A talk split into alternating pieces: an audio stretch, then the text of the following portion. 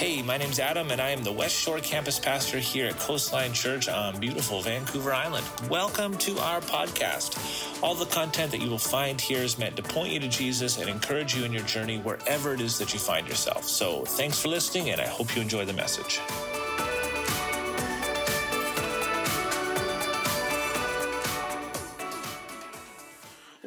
Walking through a series called Acts, and uh, it has nothing to do with manicures or pedicures, but uh, we are walking through it together, and uh, that is exciting. Um, if you have your Bibles with you, you can turn to Acts chapter 6. I want to read some scripture for you. I'm going to tell you a story, read you the story of a man named Stephen. And in my opinion, I had a little mustache hair that was really grossing me out. Uh, in my opinion, Stephen is one of those types of Christians that is worth emulating. Uh, sometimes we try and emulate people and we sell ourselves short. Stephen's the type of person where you're like, you know what? There's something about this guy. And if I could if I could serve Jesus like Stephen served Jesus, I think I think there would be something profound going on in here I think there would be something profound going on in my in my family, uh, profound going on in my workplace. Like the, the type of faith that Stephen had was was was impressive. And so I want, I want to read this for, for you and read this with you, and we'll, we'll just look at this story together, and then we'll tease out some pieces. But Acts chapter 6, verse 1 starts like this It says, But as the believers rapidly multiplied, church was growing, God was moving, things were happening there was a rumbling of discontent. We can even stop right there as a little bit of a freebie. Churches sometimes have some rumblings of discontent. It happened in the Old Testament, happened in the New Testament, happened a couple years ago, happened hundreds of years ago, happens today. It's part of how we are being humans, trying to figure out life, trying to reconcile our relationship with Jesus and the fact that we all are sinners at times. And so it's something, there's something to be noted there. The church isn't perfect, but God works through that institution in powerful ways. The Greek speaking believers complained about the Hebrew speaking believers. Classic. Always somebody complaining about somebody. They were saying that their widows were being discriminated against, discriminated against in the daily distribution of food. So the 12 disciples, what they did, the 12 called a meeting of all the believers. They said, We apostles should spend, one, spend our time teaching the word of God, not running a food program. And so the brothers selected seven men who were well respected and are full of, uh, full of the Spirit and wisdom. We will give them this responsibility. When we apostles spend our, can spend our time in prayer and teaching the word. Everyone liked this idea. It was a great idea. And they chose the following. If you're a Bible underliner, this is what I want you to underline. First, it chose Stephen, a man full of faith and full of the Holy Spirit. They chose Philip, Prochorus, Nicanor, really good at Nicky Nicky Nine Door. Just kidding, just rhymed. Why I said it. Timon, that's Simon with a lisp. Timon. Parmenas, and Nicholas of Antioch an earlier convert of the Jewish faith. These seven were presented to the apostles who prayed for them as, as they laid their hands on them. So God's message continued to spread. The number of believers greatly increased in Jerusalem, and many of the Jewish priests were converted too. God was moving. And, and they selected from their people, from their congregation, they selected from the people who were with them seven, seven leaders. And they went out and they picked them. And they came. And one of these guys is named Stephen verse 8. Stephen, not only was he a man full of faith in the Holy Spirit, but it says in verse 8, he was a man full of God's grace and a man full of power. He performed amazing miracles and signs amongst the people. But one day, some of the men in the synagogue of freed slaves, that's a cool church name, as it was called, started to debate with him. they were the Jews of Cyrene, Alexandria, Cilicia, and the province of Asia. None of them, none of them, not one of them could stand against the wisdom and the spirit with which Stephen spoke. So they were frustrated. They hated this message of Jesus. They hated this message of redemption. They hated this message of the Christian church. So they persuaded some men to lie about Stephen, saying, We heard him blaspheme Moses and even God. Then you skip down to verse chapter 7. It says, Then the high priest asked Stephen, He says, uh, Stephen, are these accusations true? And this is Stephen's reply. And Stephen, in front of everybody, starts to preach a banger of a message. And he starts to go through church history and he starts to highlight the different ways that God has proven himself time and time again throughout history. Then he gets to this crescendo type moment in verse 51. And he looks at the people and he says, You stubborn people, you are a heathen at heart and deaf to the truth. Must you forever resist the Holy Spirit? That's what your ancestors did, and so do you. Verse 54. The Jewish leaders were infuriated by Stephen's accusation. They shook their fists at him in rage. Then, but Stephen, full of the Holy Spirit, he, he, he gazed up steadily and looks to heaven. And he saw the glory of God. And he saw Jesus standing there in this place of honor at God's right hand. And then he told them, Look, look. I see the heavens opened and the Son of Man standing in the place of honor at God's right hand. Then they put their hands over their ears and they began shouting. And they rushed at him. And they dragged him out of the city and they began to stone him. His accusers took, accusers took off their coats and they, they laid it at the feet of this young man named Saul. And as they stoned him, Stephen prayed, and these are the words he prayed Lord Jesus, receive my spirit. And then he fell to his knees, the Bible says, shouting, shouting as he was being stoned to death. People literally throwing rocks at him until he died. And these were the words he shouted Lord, don't charge them with this sin. And with that, he died. Let us pray. Lord, this is a it's a heavy word. Hard to believe that somebody could have that type of faith. The faith that is so convinced that God, you are real, that God, you are there, that God, that you have a plan. So convinced that his, his faith and his security is in you and you alone. So overwhelmed by love. God, that he could look at his own accusers and say, Father, forgive them. Not much unlike your words on the cross when you said, too, Father, forgive them. So, God, this morning I pray that Holy Spirit, you'd speak to our hearts. God, that we'd be able to leave here different than the way that we came. Father, would you speak to us through the life of Stephen? In your name we pray. Amen. Amen. What does it mean to be full of God? See, we live in a world where people are full of all sorts of stuff. All sorts of stuff. But here we have this character in the scriptures here we have this man who's so full of God, so full of Christ, so full of love, that, that he, he literally responds differently than all of us could ever possibly imagine. There's something about his faith, something about the way he leads, leads his life that, that, that has always led me to say, what is it about Stephen? I want that kind of Christianity. Because if I'm going to be totally honest with you and transparent this morning, I'm just so tired of just going to church. I'm so tired of just doing Christiany things. I want to walk with the Lord in everything that I do. I want to I want to lead my children in a way where they can say, "Wow, dad knows who Jesus is." And and and and, and Jesus is real. I want to live the kind of life where I can go to work, and the fact that I am a Christian is not something that I'm ashamed of.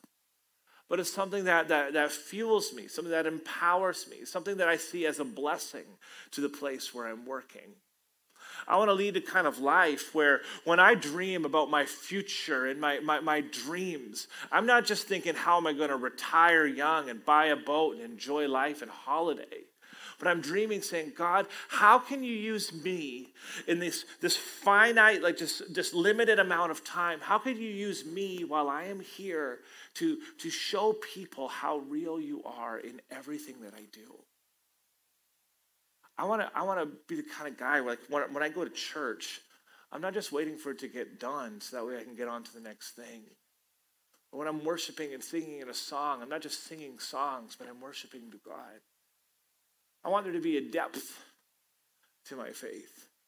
I want there to be to be like something substantial, something something measurable, something that if someone were to see me, they didn't have to wait till I said, "Hey, I'm a Christian." For them to know that I'm a Christian. But what would it look like if we as a church lived the type of life where, where our Christianity was not something that we hid, but it was something that we actually walked in? And we see that in Stephen. I find it curious the, the, the four things that the Bible highlights that Stephen was full of. And the first one we're going to look at is found in Acts chapter 6, verse 5. It said Stephen was a man that was full of faith. So if you have your Bibles, actually you're all looking at the screen. It's too dark in here to look at a Bible, anyways. Let's be honest. Hebrews chapter 11, verse 6 says these words. I've always been challenged by this verse. It says, It is impossible to please God without faith.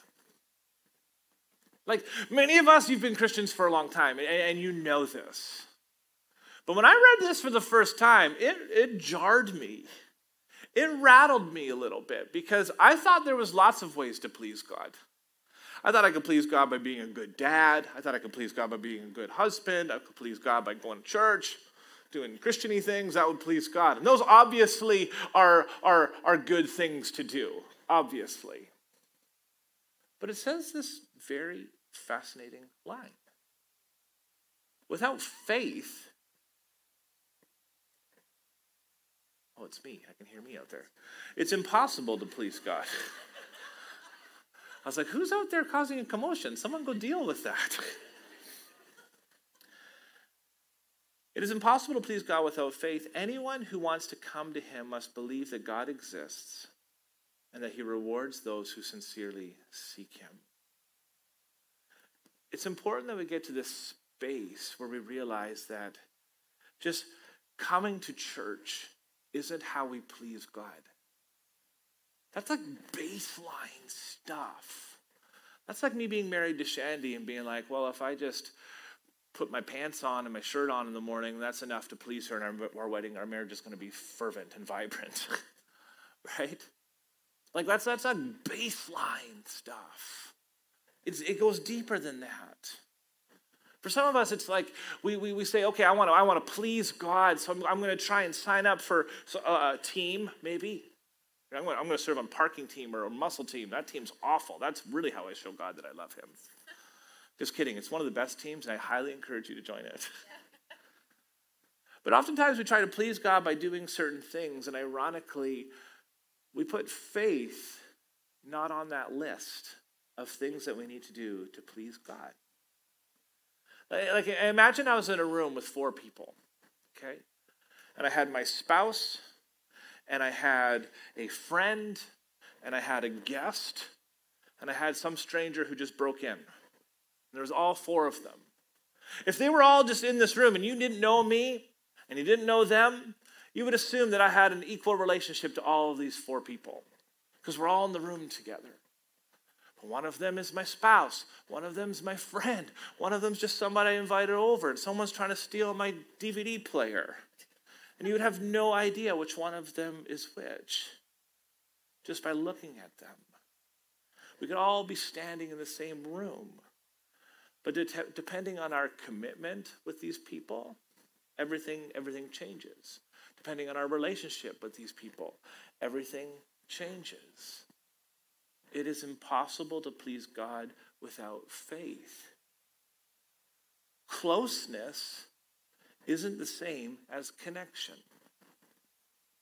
Sometimes we, we call ourselves Christian just because we're in proximity to God. And if we were honest, like in our heart of hearts, we don't really like like we have a faith. But we don't have a faith that God's going to provide for us when we really need him. Like we have a faith, but I'm not sure if we have a faith that God still heals people or that God still loves me when I make a mistake or that God can have a plan for my life even when I feel like a loser. Like it's fascinating how the Bible puts this emphasis on this faith point. It's impossible to love God. It's possible, or shall I say, it's possible to please God without faith. So, what, what are we doing to deepen our faith as Christians? What are we doing to, to, to grow our faith as Christians? Or, or, or maybe you're newer to this whole church thing. What are you doing to explore your faith? What, what, what do you believe? Do you believe that God is real? Do you believe that God has a plan? Do you believe that as we stand here and we lift our hands and we're singing and worshiping, do you believe that we're actually talking to someone? Maybe, maybe not. Ask yourself the deeper questions. Explore your faith. Wrestle with your faith. Grow in your faith. Because it's impossible to please God without faith. And when I look at Stephen, I want that kind of faith in my life. And I want you to have that kind of faith too. Number two. So in Acts chapter 6, verse 5, it says that one, Stephen was a man full of faith. But it also says that Stephen was a man full of the Holy Spirit. I love, I love John chapter 14, verse 26. It says these words. But when the Father sends the advocate as my representative, this is, this is Jesus talking. So Jesus says, when the Father sends the advocate as my representative, that is the Holy Spirit, he will teach you everything and remind you of everything that I have told you. In other words, Jesus is saying, You have no idea, Christian, how critically important it is for you to have the Holy Spirit in your life extraordinarily important. When I, when, I, when I think about my own personal faith, when I think about my own Christianity, I would say it's my relationship with the Holy Spirit that makes my Christianity come alive. The Holy Spirit is the, the person of God that I, that I interact with the most. The Holy Spirit functions as my teacher. Holy Spirit functions as my, my guide when I'm trying to figure out what to do, I'm saying, God, God, would you please teach me what to do next? God, would you please teach me how to handle this situation with my children? God, would you please teach me how to how to handle this conflict at work? God, would you please teach me how to not want to punch people in the face so much? Oh, that's just me, my bad. would you would, would you guide me as I, as I try and figure out what it looks like to be a Christian? Would you guide me through these scriptures and teach me how to apply these things to my life? Holy Spirit, when, when I pray, would you, would you guide me in terms of, of, of the relationships that I have? The people that I connect with, the people that I talk to. Holy Spirit, would you, would you heal the parts of my heart that have grown hard or broken? Holy Spirit's our healer. Would you, would, you, would you help me to see people the way you see people? Where I've been hurt or, or, or, or, or damaged or, or impacted by other people or other things. Would, would you heal that in me? The Bible describes the Holy Spirit as counselor. Lord, would you, would you, would you give me counsel? Lord, when I'm praying, would you, would you, would you tell me what to do? Because I don't know how to respond. Holy Spirit's our advocate. Would you, would you please defend me?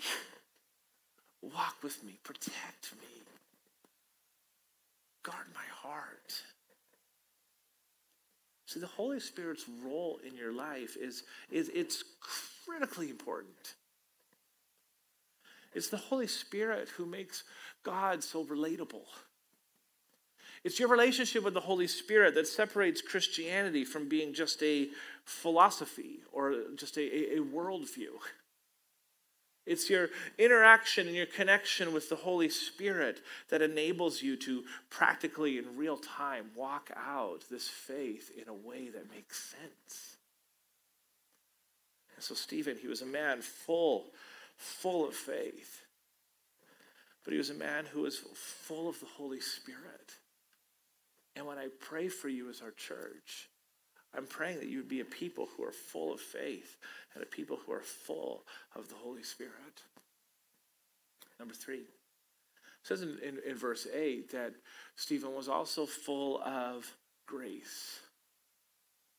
And grace is an interesting thing because in my house, grace is the fastest prayer we could possibly pray because everybody wants to eat. so, so it's like, God, thank you for this. Amen. And uh, it's, it's, it gets quick. But oftentimes we just lump prayer, I mean grace, into this quick food prayer. I got a cough real bad. There we go. Hebrews chapter 4, verse 15. The high priest, God, this, this high priest of ours, understands our weakness, the Bible says for he faced all the same testings that we do. Yet he did not sin. This Jesus that we worship, this Jesus who, who, who is God, this Jesus, he understands you better than you know you. He knows your insecurities, he knows your doubts, your fears, he, he knows all the complexities that make you who you are. So it says in verse 16. So let us come boldly to the throne of our gracious God. Because there we will receive his mercy and we will find grace to help us when we need it most. You see, grace slaps different when you've experienced it. It's one thing just to talk about grace, but when you've been the beneficiary of it, when, you, when you've received it, grace changes who you are. I think of the story of the prodigal son when, when, when, when he comes home and this father comes running to him with arms open, welcoming him home. That's the kind of grace and love that changes a person. And so this prodigal son, he, he, he dramatically shifts everything about who he is. Because he didn't know that love was possible like that. He didn't know that grace could look like that. He didn't know that he could receive grace. Grace slaps different when you've experienced it. When we know what we've been forgiven of, it what it does is it creates this framework for us then to be able to forgive others. And there's part of me that wonders sometimes if the reason we as Christians, we as the church, do a poor job of loving others. Sometimes I wonder if the reason we struggle to love is because we struggle to receive love ourselves. So we don't actually, we haven't learned how to pour that grace out. We didn't know it was possible, but it is possible. This attribute alone is how the church stands out in our culture. We live in an eye for an eye age. We live in a you backed into my car, I'm going to go back into yours age. But there's something about grace that changes a person. This is what sets the Christian apart. This attribute reveals how much our heart has been transformed by God. So, my prayer often God, help me to be a man who is full of faith. Help me to be a man who is full of the Holy Spirit. Help me to be a man who's full of grace. Because it's the grace piece that enables me to, to, to, it's the conduit through which these things flow out. Because if I'm not a man of grace, I'm just going to hold it all in there for myself. And if I haven't learned how to, to love others, what am I even doing?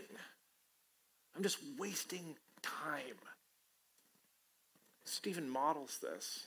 The fourth one. He's full of power. Acts chapter 1, verse 8. We, we talked about this as we kicked off the series. The last thing Jesus said to his disciples before he uh, ascended into heaven. He says, But you will receive power when the Holy Spirit comes upon you. And you'll be my witnesses, telling people about me everywhere in Jerusalem, Judea, Samaria, the ends of the earth, in the west shore of Vancouver Island, British Columbia, all over the world. Like you'll be my witnesses. You'll be my my rescue strategy. You're, you're going to be my plan. You're, you're, you're my tactic. This is, this, is, this is how the Christian church will change society. This is how the, the Christian church will make the world a better place. This is how the Christian church will restore, restore the world to what it was originally meant to look like. It's, it's through you. I don't know why God chose to do it that way. Part of me, I wouldn't have that much trust in humanity. but God chose to use broken people to reach broken people. Some of you, you've been sitting in your brokenness and just own that as a piece of your identity. Like, well, I'm broken. I can never, I can never do anything. This is where the grace piece comes in. This is where the faith that God can do anything comes in. This is where the Holy Spirit, who will counsel you and show you how to live your life, comes in. And this is where the power to live out your life as a new creation comes in. Stephen was known as a man of miracles, a man who, who walked with God, a man who was led by God, a man who, who witnessed in powerful ways. He was full of the power of the Holy Spirit and he walked in it. You want to know something awkward? It's possible to be full of power, but still live like you're a wimp. Not that my daughter's a wimp, but when it comes to spiders, Shandy and Bronwyn are wimps. I'm calling you out. You are a wimp when it comes to spiders, Shandy. Get a cat. so here I am, it's kitchen time, making supper the other day, and I hear this shriek from the bathroom. Ah! Like the kind that makes you just like tense up immediately.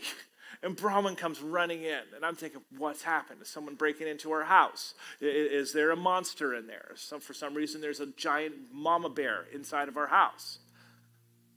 No, there's this tiny little spider, like like so small. I didn't even see it. She's like, it's a huge spider. It's on the wall, and I get in there, and I'm looking. I'm like, there's literally nothing on the wall. It's like, no, no, it's right there. And like, oh, that little speck that I thought was like the tip of a nail. Like that, that is a spider. Okay, okay. I looked at this spider. I remember thinking to myself, like, Bronwyn, like you are literally 10,000 times its size. You are bigger than the spider. Power inside of you is infinitely greater. Than the power that this tiny speck of a spider possesses.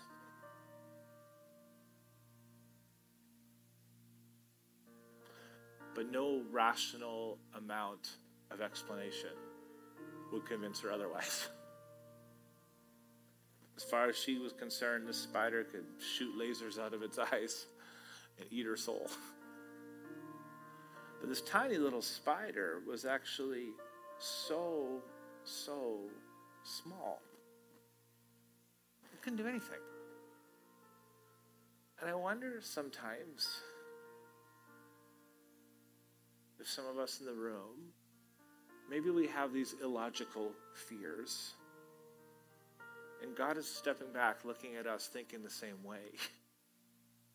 He's saying, Whoa, Christian, whoa. the power inside of you is literally 10,000 times bigger than the power inside of whatever it is that you're afraid of. The power inside of you is infinitely greater than you could ever possibly imagine. And it's not that we don't have the power, it's that we don't put the power into action. It's not that God doesn't heal people anymore, that we don't pray anymore. It's not that God doesn't restore marriages or relationships or broken dreams or whatever it is. It's that oftentimes we're too afraid to pray because we think the power in that situation is infinitely greater than the power that is inside of us. That power is God. To close by reading a, a verse in Ephesians chapter 3. The Apostle Paul wrote these words. And this, this, this blessing that he writes is it, it's so powerful when you consider the fact that on that day when Stephen was getting stoned and people were laying their coats at the feet of this man's feet, then they would go out and chuck the rocks.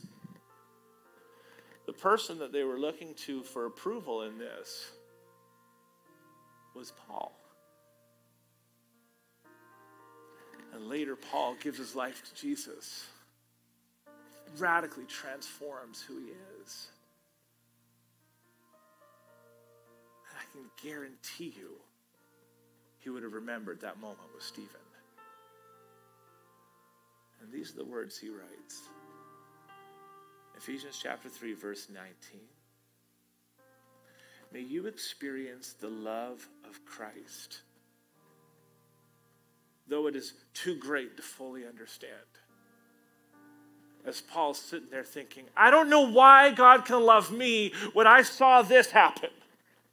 I don't know why God can love me when I saw a Christian with such powerful, deep, compelling faith die right before my eyes. It says, May you experience the love of Christ, though it is too great to understand. I'll never fully understand it. Because then you'll be made complete with all the fullness of life and power that comes from God. If you want to feel complete, and if you want to experience the fullness of what this life has to offer, there's no other way to experience that other than through the love of Christ. If you need to grow in your faith, if you need to grow in your relationship with the Holy Spirit, if you need to grow in grace, if you need to grow in power, the pathway is Jesus. I ask you to stand with me?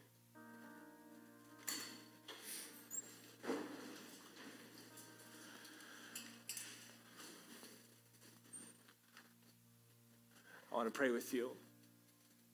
And as I pray with you, the band's going to come and we're going to close with a song.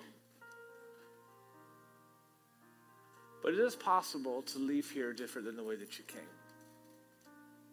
It is possible that when God was writing today in his book of life, that he thought to himself, you know who I want to be in attendance at Coastline West Shore today? You. You could be anywhere you find yourself here. For the dads who are in this room, today is a great draw a line in the sand type moment where we can leave here and say, God, if you're as real as He says you are, I want you to show me that in my life. I want to be able to lead my children like that like Stephen. In fact, this isn't just for dads, this call. This is for all of us in this room. What would it look like for us to have this type of faith?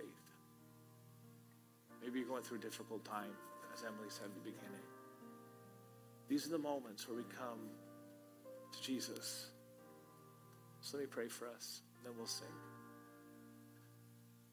Jesus, all across this room, we just stand here in silence, the stillness of this moment. We've heard your word preached. We've spent some time in praise and worship.